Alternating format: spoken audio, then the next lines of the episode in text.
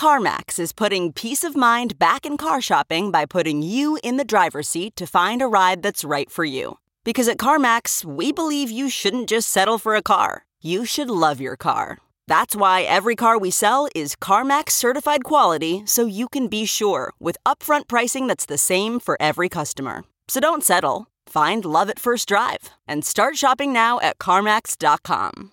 CarMax, the way car buying should be. Okay, picture this. It's Friday afternoon when a thought hits you. I can spend another weekend doing the same old whatever, or I can hop into my all new Hyundai Santa Fe and hit the road. With available HTRAC, all wheel drive, and three row seating, my whole family can head deep into the wild.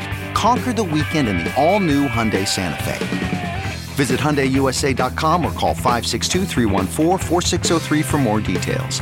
Hyundai, there's joy in every journey.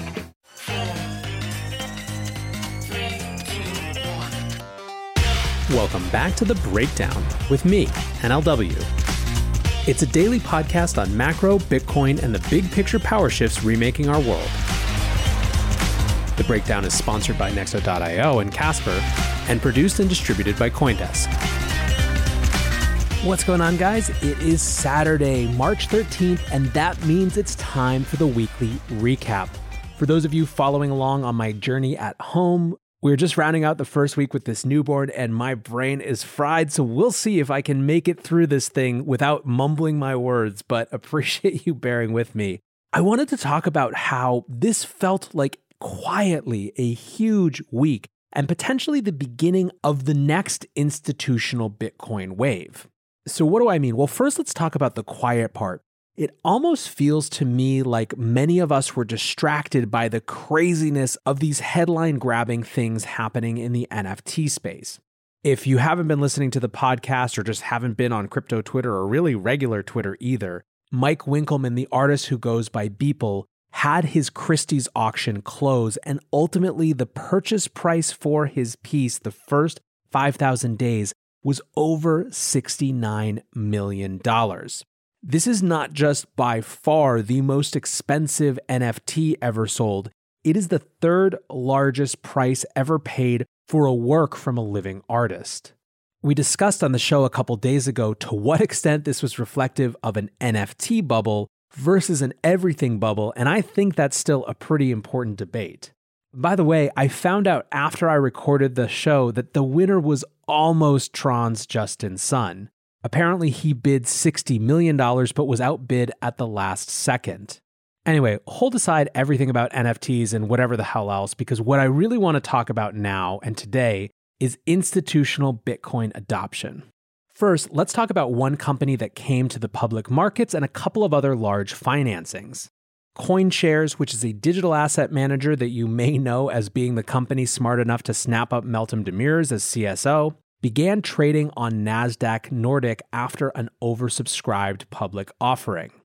The NASDAQ First North Growth Market, which is where they listed, is an alternative stock exchange for small and medium sized growth companies in Europe. CoinShares said that their initial offering was oversubscribed by about 400%, and gained nearly 2,300 new shareholders and over $80 million in subscriptions. CoinShares has been launching a huge number of institutional crypto products, including in February an Ethereum backed exchange traded product on the Swiss SIX exchange.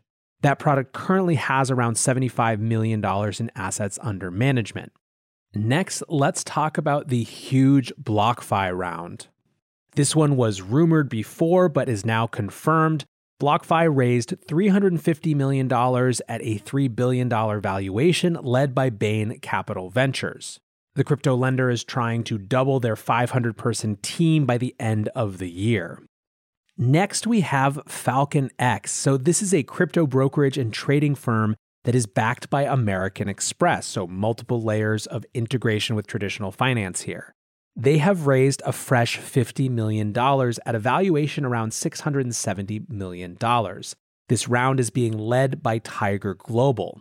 What you're seeing here clearly is big corporate and traditional venture and private equity finding their way into the crypto markets at extremely meaningful valuations.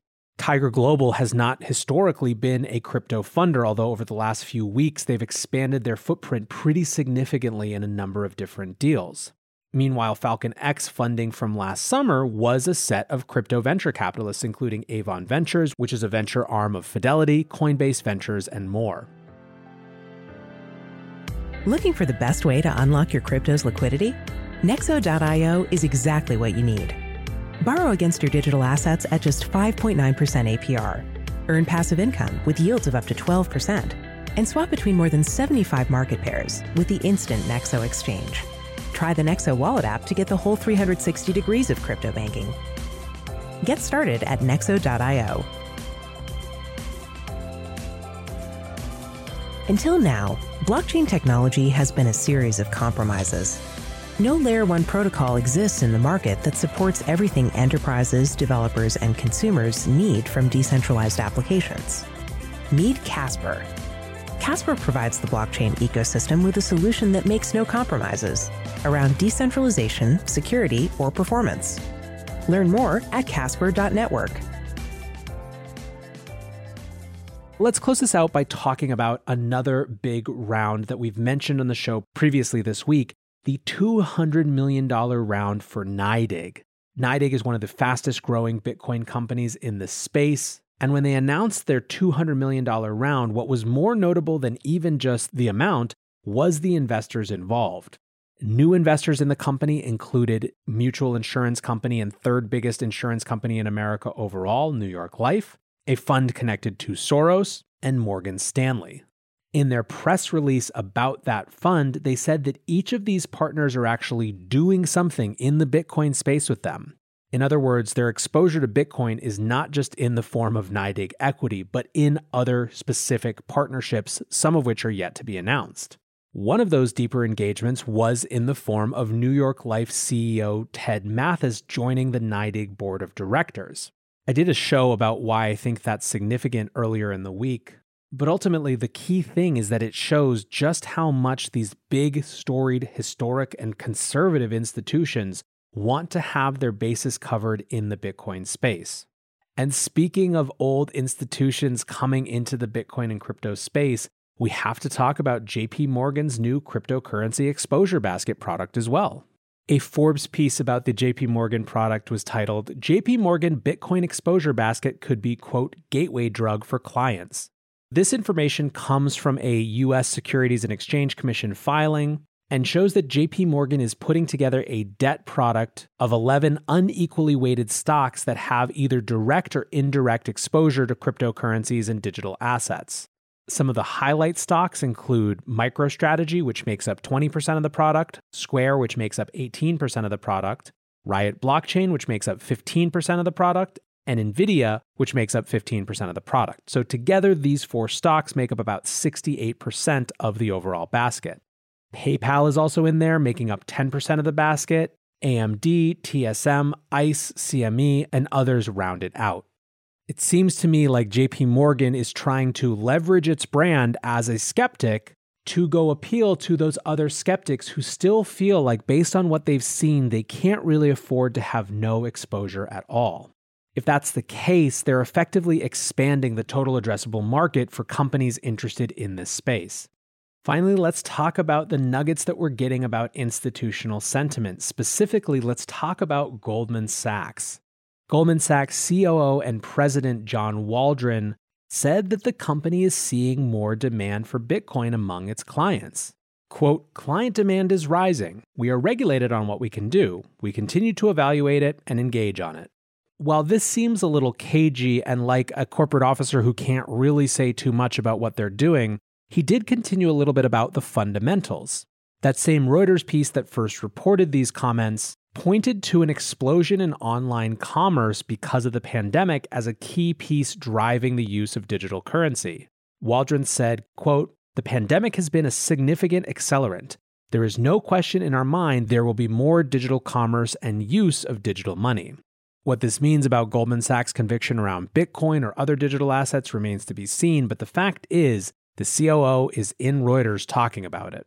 So, just to recap, despite so much of our attention on NFTs and these other flashy things, You saw this week a major digital asset company go public, major financing rounds at unicorn valuations, new companies coming into the space, including New York Life, Soros, Morgan Stanley, JP Morgan, Goldman Sachs COO talking about Bitcoin and crypto assets. It's almost as though we've just come to assume that every week goes on, we're going to hear more about new institutions coming into Bitcoin. In retrospect, you might say it was inevitable. Anyways, guys, I just wanted to share that little observation. I know I found myself being surprised at how little airtime these big announcements were getting in my brain, and I wondered if you felt the same and wanted to talk through it. I hope you're having a great weekend, getting a lot more sleep than I am. Until tomorrow, be safe and take care of each other. Peace.